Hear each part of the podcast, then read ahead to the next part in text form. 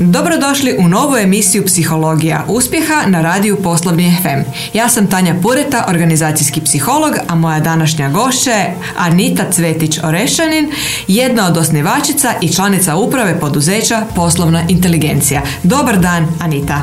Dobar dan i dobro, e, puno hvala na pozivu. E, Anita, razlog zbog čega ste vi moja današnja gošća je to što e, vaše poduzeće, poslovna inteligencija, specijalizirano je za područje implementacije inteligentnih informacijskih sustava za podršku poslovnom odlučivanju. Kad gledamo današnju situaciju, COVID krizu, e, danas mnoga poduzeća imaju veliku potrebu za nekim podacima kao, kao nekom čarobnom kuglom koje bi im dali nekakve smjernice e, kako ili gdje usmjeriti svoje poslovanje. Imate li vi takvih upita za takve, za takve, ovaj, e, za takve informacije i koliko su današnja potrebe nekih klijenata se promijenila u odnosu recimo na prije COVID krize? Ja bi možda išla jedan korak još uh, iza. Dakle, poslovna inteligencija postoji već skoro 20 godina i u tih 20 godina prošli smo zaista dugi put. Dakle, uh, mi smo prije 20 godina počeli kao kompanija koja se bavi isključivo implementacijom analitičkih sustava za potrebe poslovnog odlučivanja, ali danas smo zapravo puno više. Dakle, mi danas radimo uh, sva moguća napredna analitička rješenja bez obzira na njihovu primjenu, te također radimo i e, rješenja za područje data privacy. Dakle, bilo koji tip analitike koji se oslanja na podatke je zapravo naš kor. E, naravno, to sve proizlazi iz nekakvih potreba naših klijenata i tržišta i e, mogu vam reći da nekad davno kad smo počeli, zapravo mi smo osvještavali i educirali naše tržište. Danas manje u području poslovnog odlučivanja, puno više u puno širem kontekstu i u tom kontekstu prije krize, odnosno prije covida i danas je otprilike za nas podjednako, znači kontinuirano razvijamo tržište, kontinuirano nudimo nekakva nova rješenja i covid nas u tome nije zapravo spriječio. Mi dalje radimo kao što smo radili prije covida. To je zapravo odlična vijest. Znači da vaši klijenti i dalje super posluju i vide budućnost i vide dakle ono i mogućnost da se i dalje razvijaju i da im upravo treba takva vrsta podrške kako im vi nudite. Upravo tako. Znači firme definitivno danas e, jako razmišljaju o svojim podacima i to puno više i puno šire od samo podrške poslovnom odlučivanju. Oni razmišljaju u kontekstu nekakve e, digitalne transformacije i gdje sa analitikom i kako sa analitikom e, u budućnosti tako da e, rekla bih da će ih COVID samo potaknuti da krenu, da krenu dalje. Ma izvanredno, mislim e, ono što znači organizacije traže, a vi dakle onda trebate imati ljude koji bi onda mogli dobro izanalizirati poslovanje, odnosno potrebe ove konkretnih klijenata, što znači da trebate imati zaposlenike koji i s jedne strane razumiju tehnologiju, a s druge strane razumiju i potrebe klijenta i ekonomiju, pa možda i psihologiju. Kako zapravo razvijate takve ljude? Je li ih ima na tržištu ili ih trebate razviti i koliko su oni uopće prijemčivi za takve neke razvoje u ta područja koja nisu tehnologija? E, dakle, mi zapošljavamo zaista jako širok dijapozon e, stručnjaka. E, naravno da u našoj kompaniji ima jako puno inženjera, ljudi koji su završili FER, koji su završili strojarstvo, ljudi koji su završili matematiku FOI, ali isto tako i puno ljudi koji su završili ekonomiju, pa čak i lingvistiku i, i pedagogiju i slične, slične srodne humanističke znanosti. E sad, zašto je tome tako? Zato jer zapravo problemi kojima koje mi klijentima rješavamo su multidisciplinarni i jedini način da e, damo kvalitetno rješenje je zapravo da svi zajedno surađujemo. Ono što e, mi potičemo kroz organizaciju je zapravo da učimo jedni od drugih. Dakle, ako sam malo slabiji u tehničkom području, ima kolega koji će me izmentorirati da nadođem na tu razinu koja je potrebna. A ako sam malo slabiji u nekakvom razumijevanju procesa ili ekonomskih zakonitosti, tu je kolega ili kolegica koji će će me u tome potaći.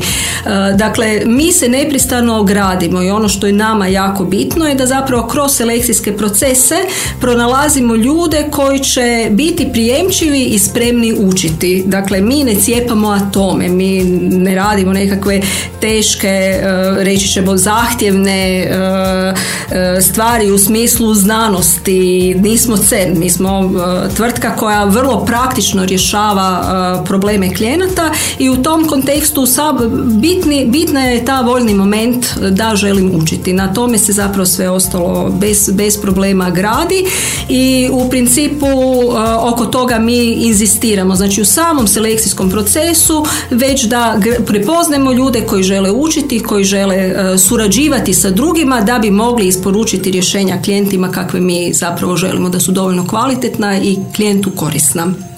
E sad ste me zaintrigirali. Recite, dajte mi, e, opišite, evo, neki konkretan problem nekog konkretnog klijenta koje, kojeg ste riješili e, i ono da naši e, slušatelji dobiju jednu širu sliku što je to zapravo što vi možete napraviti nekome da mu unaprijedite poslovanje. Dakle, mi konkretno radimo uh, sustave gdje ćemo pomoću uh, raznih softverskih alata izgraditi rješenja koja će im pomoći da dobro donose poslovne odluke ili da dapače uh, im pomognu nekim procesima unutar organizacije da ih rade efikasnije i bolje. Naši sustavi u pravilu omogućavaju klijentima da ili uštede znatno na svojim troškovima ili da pronađu određena područja unutar poslovanja gdje mogu ostvariti dodatnu dobit. Isto tako im omogućuju razne votif analize pomoću kojih će oni e, doći do nekakvih scenarija i budućih e, mogućnosti gdje će možda neki, neki novi proizvod plasirati, gdje će vidjeti što znači uvođenje još novog proizvoda, znači takvih nekakvih varijanti gdje oni unutar e, iz svojih podataka izlače znanje i onda zapravo imaju konkretnu poslovnu korist iz, iz takvih sustava, izvještaja ili e, raznih sustava za votif analize. Dakle, onako, e, vrlo, vrlo korisno, vrlo konkretno i e, kroz organizaciju zapravo korisno od razine menadžmenta pa do razine operative, odnosno ljudi koji zaista možda nude nešto konkretno nekom, nekom svom klijentu.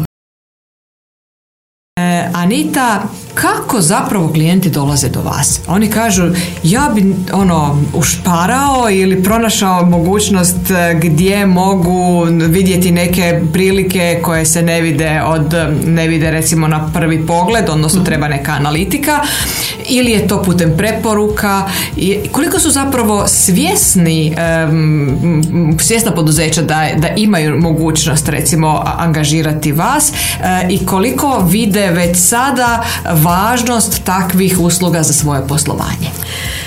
Za tip biznisa u kojem smo mi, ja bih rekla da je preporuka definitivno najjače oruđe.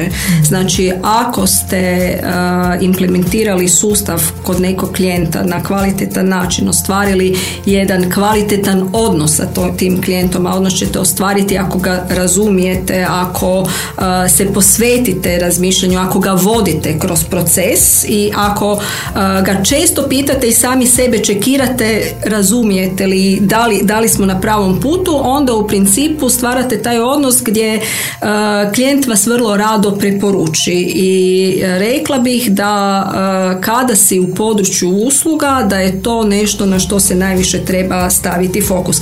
Naravno da to nije jedini način kako mi dolazimo do klijenata, mi puno radimo i na marketingu i na našim eventima, no opet i kroz takve kanale vi de facto se opet vraćate na preporuku u nekom kasnijem koraku gdje potencijalni klijent ipak voli vidjeti klijenta, čuti kako smo radili s njime, gdje smo efikasni, zbog čega su nas izabrali i zašto na kraju krajeva toliko godine rade s nama i zapravo to je onda krajnja potvrda da je s nama ok raditi i onda zapravo klijenti eh, na taj način najčešće akviziramo nove, nove klijente.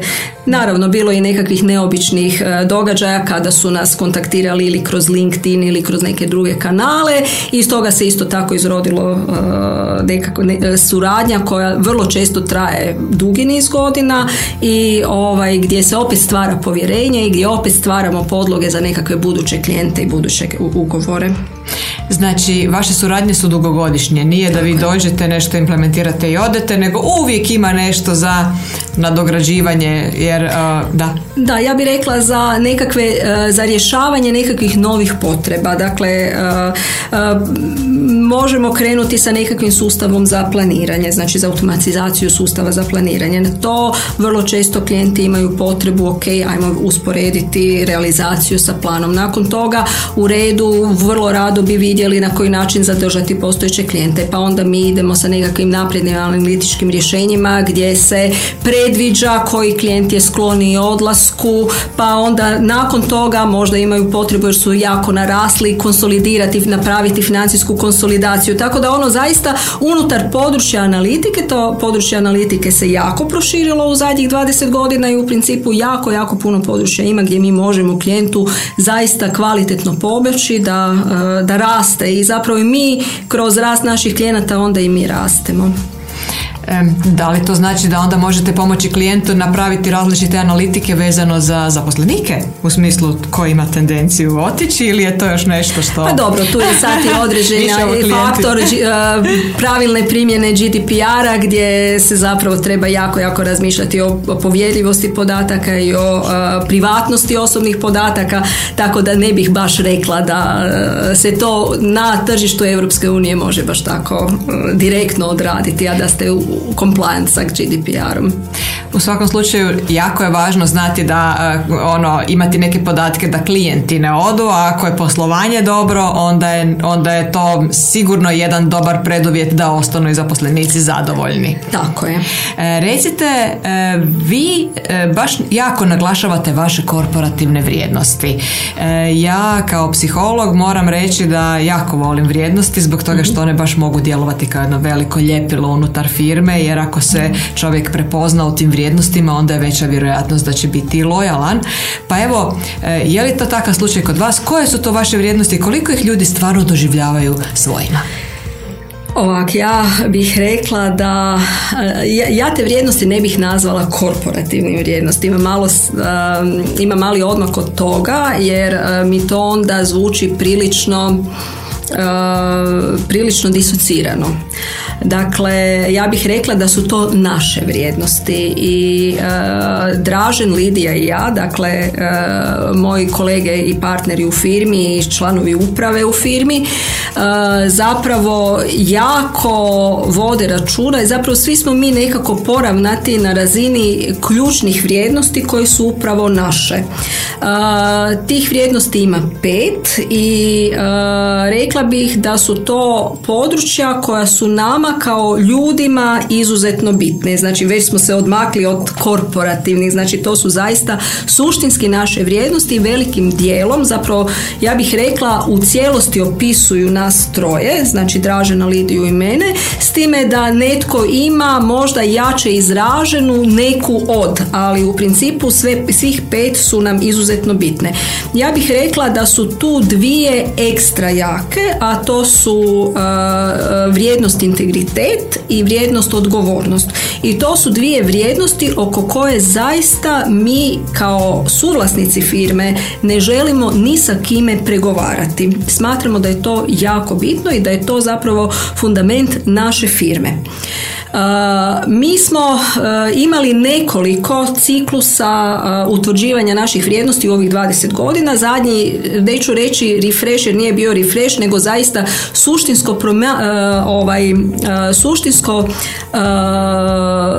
ulaženje u to zašto imamo vrijednosti, koje su nam vrijednosti, koliko smo se mi kao ljudi na tom putu od 20, skoro 20 godina promijenili, jesu li nam zapravo pravi exercise, jesu li te vrijednosti koje su ranije bile zaista i danas, ne nisu, promijenili su se što je normalno jer se svi mijenjamo.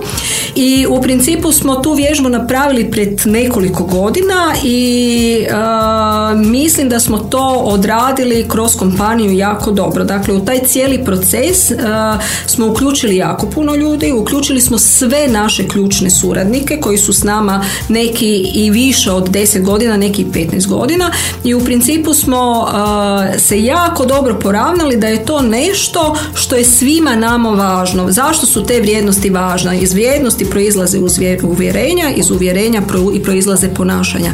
I ako se tu mi ne razumijemo, onda imamo problem. Dakle, mi smo se pobrinuli da se tu jako dobro razumijemo i da zapravo tu vježbu i e, shvaćanje i razumijevanje zašto su te vrijednosti važne, zašto su, na koji način ih kroz organizaciju tumačimo, smo napravili i radimo je na dnevnoj bazi.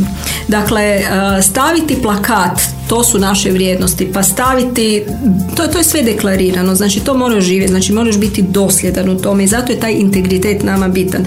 Znači, ono što govoriš, to i činiš ono što govoriš, to i misliš. I u tome ako si dosljedan i ako na taj način vodiš ljude, to ti daje integritet i to i onda svi skupa idemo prema zajedničkom cilju. Mi te vrijednosti kontinuirano primjenjujemo, jako ih gledamo kad, kad god trebamo donijeti nekakve teške odluke, jer i to i gledamo zapravo kad odluku trebamo donijeti gledamo je kroz prizmu uh, ok ako donosimo odluku je li u skladu sa vrijednostima koji živimo i drugo uh, kako je ta odluka dobra za moju kompaniju, za moje kolege i za mog klijenta. Jer ako se tu svi elementi sjednu kako treba, velika je šansa da je odluka dobra a ako i ne ispadne da je dobra, barem se razumijemo i znamo da smo napravili sve da bude dobra. Anita, koliko vi imate zaposlenih, otprilike? Otprilike 120 u Hrvatskoj, otprilike 150 uh, u svim našim tvrtkama. Gdje su vam sve tvrtke?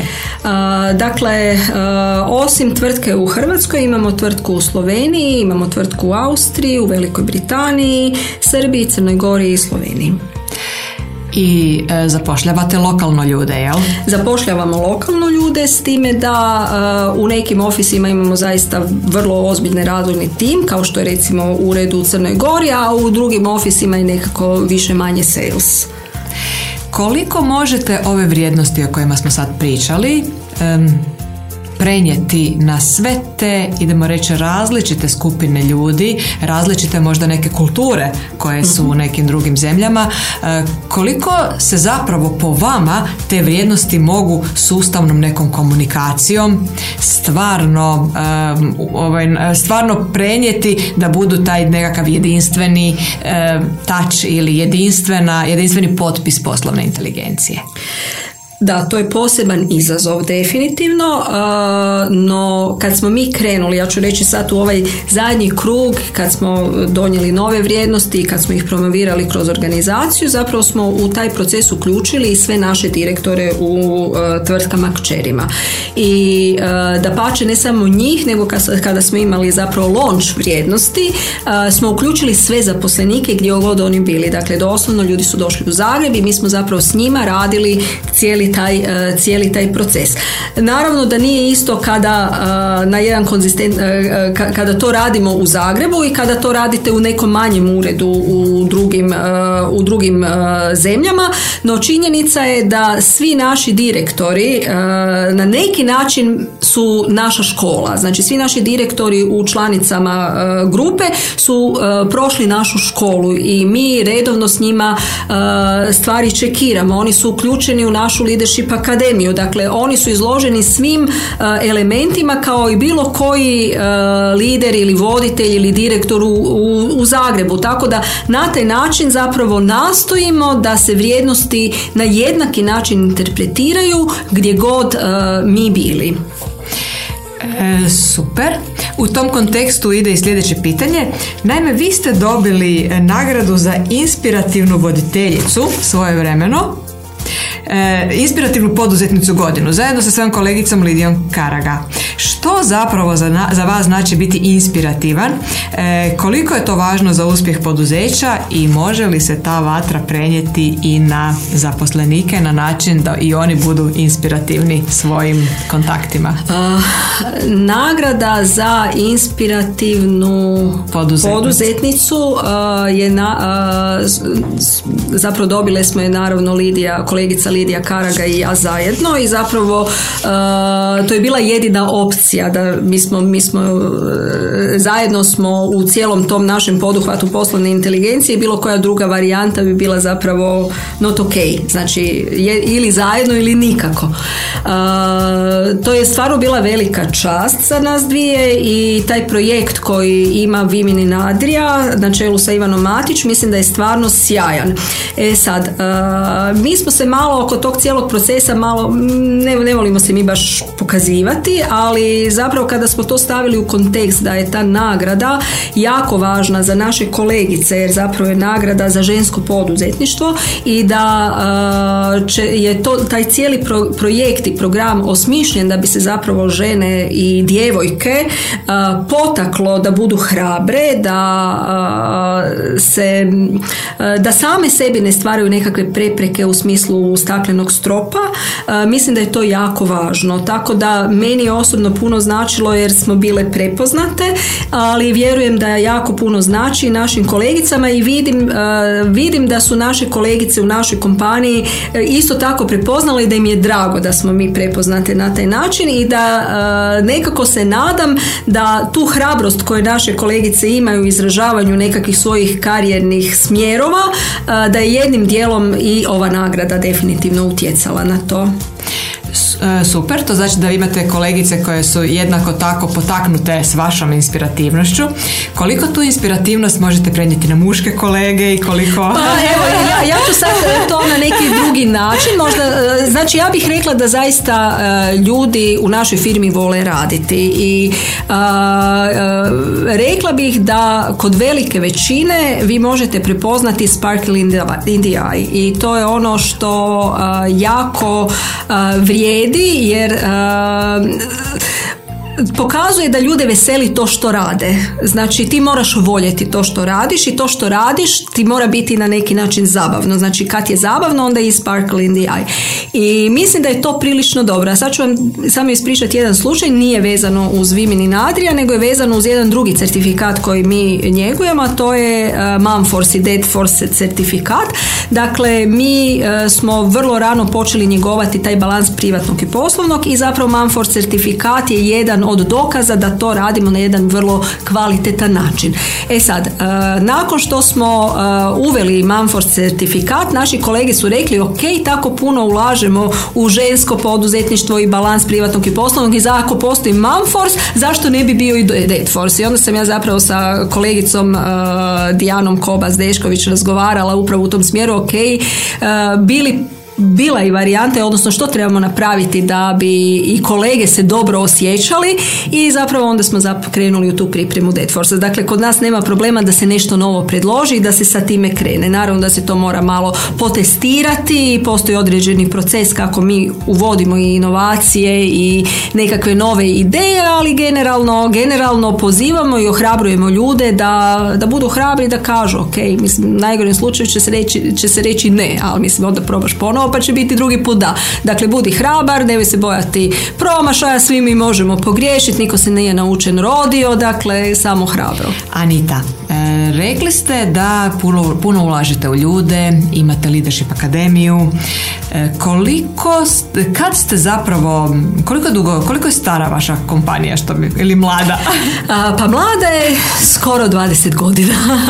mlada je skoro 20 kad godina. Kad ste zapravo osjetili da je trenutak da ljudske potencijale ili sustavnu brigu o ljudskim potencijalima prepustite ili prepustite osobi koja je specijalizirana, imate HR e, direktoricu, imate i odjel HR ili... Imamo HR odjel, tako i vodite HR odjel, odjel, super. Kada ste shvatili da trebate to odmaknuti od sebe i pustiti u jedan takav HR odjel koji bi se sustavno brinuo o ljudima? jedna je stvar kad sam shvatila da treba, drugi je, druga je stvar kad sam zapravo skupila hrabrost i odlučila da to napravim.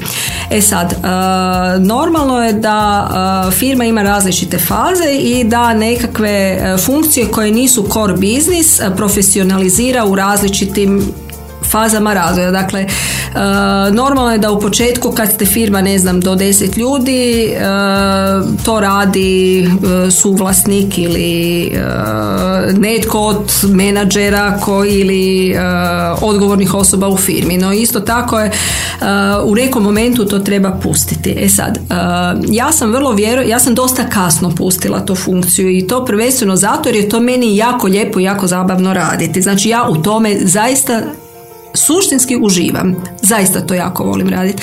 I upravo zato jer zaista to volim raditi, bilo mi je jako teško tu svoju bebu pustiti da odraste. U tom kontekstu e, sam valjda dvije godine od momenta kad sam shvatila da trebam profesionalizirati tu funkciju, e, nalazila sve moguće načine da to ne pustim.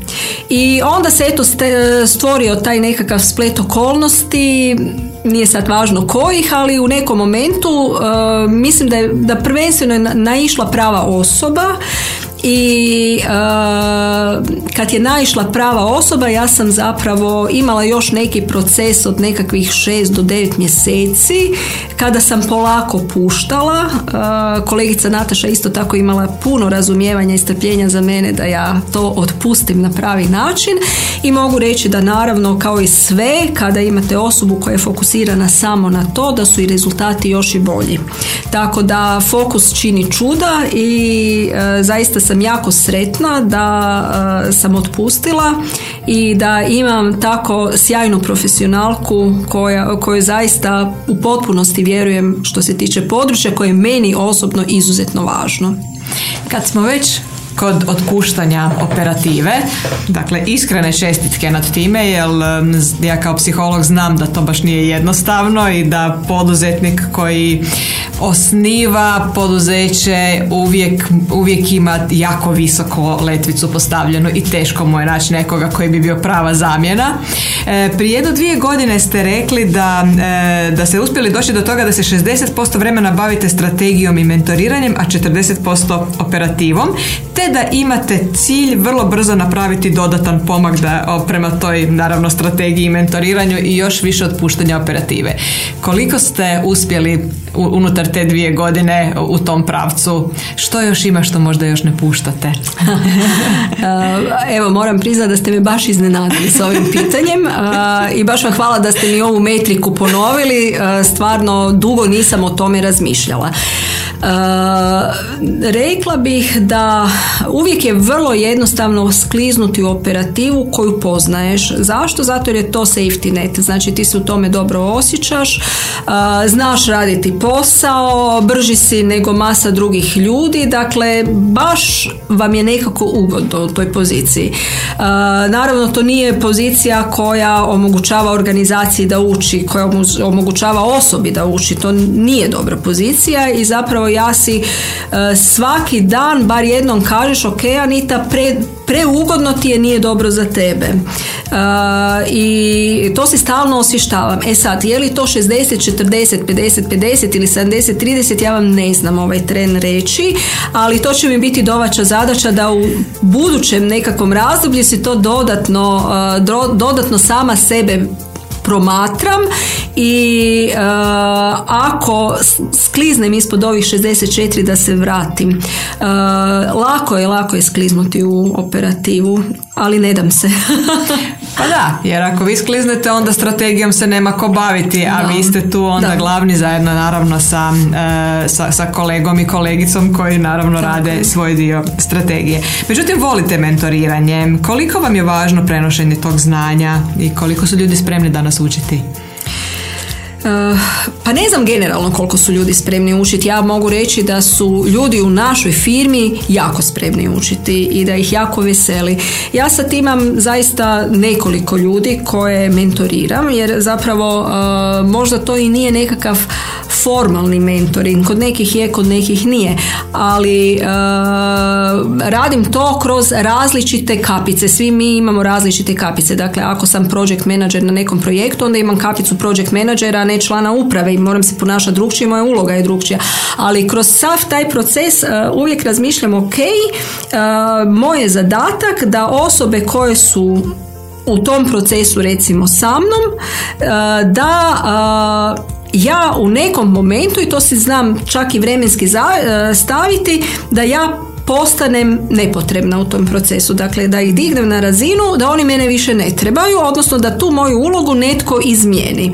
I to mi je silno zabavno i uh, odlično, zapravo ljudi s kojima radim na taj način da sam im ili mentor ili coach u nekoj, u nekoj roli zapravo uh, meni je sjajno ja jako puno dobivam kroz taj, taj proces. Neću uopće pričati što oni dobivaju, to je ok, to je, to je nekakav posao koji mora tako biti, ali htjela bih pripomenuti da je proces biti mentor izuzetno uh, izuzetno kvalitetan uh, u smislu da mene obogaćuje, da meni daje neke druge perspektive. Dakle, imam priliku raditi s ljudima od 25 godina i s ljudima od 40 godina i slušati njihove um, i probleme i poglede na svijet i zaista ja jako puno učim kroz taj proces i mislim da je nije samo da mentorirani uči puno, nego i onaj koji mentorira strašno puno uči. Samo ako je otvoren, to mi je genijalno. Da li to znači da vaši e, ljudi koje mentorirate vam mogu davati povratnu informaciju otvoreno? Pa naravno. I koliko su oni spremni primiti povratnu informaciju od vas? pa povratnu informaciju treba dati na pravi način. Dakle, mi uvijek možemo reći stvari na lijepi način i na manje na lijepi način. Stvar je kad ste u mentorskom procesu da zapravo uvijek stvari treba reći na način da se drugoj osobi da prilika da se razvije i kroz taj moment i kroz objašnjavanje ljudima upravo uh, ok ja ti sad dajem tu povratnu informaciju tako i tako na određeni način i to je i tebi korisno kad ćeš ti biti u situaciji davati povratnu informaciju kolege koju, kojeg ćeš ti mentorirati, to je odmah opet proces učenja i onda to ljudi puno lakše prihvaćaju, ali meni isto super, ono, ako mi kažu, gle, ovo mi je bilo korisno, ovdje nisam sigurna da, da mi je bilo korisno, meni je super. Ono, ja isto možda nekad inzistiram na nekim stvarima koje e, nisu životno potrebne ili treba čovjek naći neki svoj put da ih riješi, nije moj put jedini dobar put. Dakle, to je meni isto super i da, volim, volim pozvati i volim pitati. Na kraju kraja možda ljudima nekad teško meni direktno reći, ali onda ih ja pitam. I kad ih pitate, onda vole, ljudi vole reći zaista. Dakle, ustručavaju se dok ne dobiju konkretno pitanje. Pa mislim da je to kulturološka stvar, da mi, eh, da, da, da mi kao kultura nemamo kulturu davanja povratne informacije, da se tu zapravo trebamo puno više eh, učiti o, to, o tome kako to rade recimo skandinavci, tu će vam skandinavac reći nemoj ti meni pričati ono što ja znam, reci mi u čemu nisam dobar, ono što znam ne moraš me hvaliti. I to je nešto što zapravo mi trebamo potaknuti, dajte ljudi recite što mogu bolje. Tako je, tako je, reci mi nešto gdje mogu ono, gdje mogu napredovati a ne... Da, da, da, ali nama, ni, nama na taj način nije ni obrazovni sustav uh, organiziran. Znači, mi nemamo tu kulturu da je normalno na jedan afirmativan način ljudima reći radi to bolje. Znači, tu mi mijenjamo uh, pravila koja vrijede za naše društvo i naravno to nekad je lakše, nekad je manje lako. E, hvala, ovo je jako važno i da, trebalo bi malo razvijati tu svijest da je povratna informacija jedan poklon koji u principu trebali bi biti jako zahvalni jer je to jedini put, jedini način da razvijamo se kao takvi. E, na kraju bih voljela još jednu temu otvoriti, a to je e, poduzetnički duh. Vi ste poduzetnica i imate sasvim sigurno poduzetnički duh, inače ne bi razvili ovako veliko poduzeće, naravno u zajedništvu sa svojim kolegama. E, koliko je taj duh i danas važan i prisutan nakon 20 godina nakon što je organizacija već etablirana e, i koliko je važno da taj poduzetnički duh ima svaki zaposlenik u vašoj firmi? Mislim da je poduzetnički duh nužan da bi firma rasla i razvijala se i e, to je nešto što zapravo goes with our badge. Znači to je nešto što smo Dražen Lidija i ja potpisali onog trena kad smo se odlučili e, pokrenuti ovu firmu i krenuti u ovaj poduhvat. Dakle, mislim da je to dio nas i tu sad e, jednostavno to smo mi. Poduzetnički duh unutar kompanije isto treba njugovati. Je sad, treba isto tako poštivati da neki ljudi to u sebi imaju, neki imaju a nisu svjesni toga, a neki jednostavno nemaju i sve je to u redu. Dakle, mi trebamo biti različiti. Ne bi bilo ni dobro da smo svi sad silno poduzetni i ajmo sada na sve frontove. Tada se opet gubi nekakav fokus. Dakle, e, potrebno je da smo različiti i potrebno je e, kod e, zaposlenika koji imaju poduzetnički duh to sa njima zajedno odnjegovati da je korisno i za njih i za firmu i za dobrobit uh, zajednice ako treba. Znači, ta, to poduzetništvo se može manifestirati na razne načine. Znači, nekad je poduzetan onaj koji će pokrenuti nekakvu malu akciju unutar kompanije, nekad će to biti nekakva zabava tulum, nekad će to biti nekakav novi proizvod, nekad će to biti nekakav novi proces, uh, nekad će to biti nekakav novi pogled na stvari koje smo radili i bitno je da se sve to prepoznaje i E, treba ljude ohrabrivati od toga, oko toga i neka će od toga izaći stvarno možda neki novi biznis, a neka će izaći samo da se svi dobro osjećamo. Jedno i drugo je ekstremno važno. Odlično. I zadnje pitanje kao poduzetnica sa poduzetničkim duhom, gdje vidite razvoj poslovne inteligencije u doglednoj budućnosti? Poslovna inteligencija će i dalje ostati fokusirana na napredne analitičke sustave i data privacy. Dakle, to je nekakav naš kor i mi ćemo i dalje nastaviti u tom smjeru. Mi ćemo i dalje nastaviti u smjeru razvoja na međunarodnom tržištu. Sigurno ćemo ići još više intenzivnije na, i prema Americi, i prema Europi, i prema bilo kojem drugom tržištu koji treba naše usluge. Ali ono što je jako jako bitno je da na tom putu ostanemo svoji, da cijenimo naše vrijednosti, da se ponašamo u skladu s njima i da sve što radimo, radimo, da učimo i da nam bude zabavno. Hvala vam lijepa, gospođo Rešanin, na prekrasnom razgovoru, inspirativnom. Sigurna sam da ste mnoge inspirirali i da možda poduzetnike, da možda promijene neko gledište na svoje ljude, na svoje poslovanje, na svoj operativni dio, na davanje povratne informacije, e, na, na uzimanje u obzir možda i nekih vaših usluga e, u daljem poslovanju. E, tako da hvala vam što ste bile gošća i čujemo se nekom drugom prilikom. Hvala lijepa, hvala lijepa na pozivu. Doviđenja, dragi slušatelji. Doviđenja.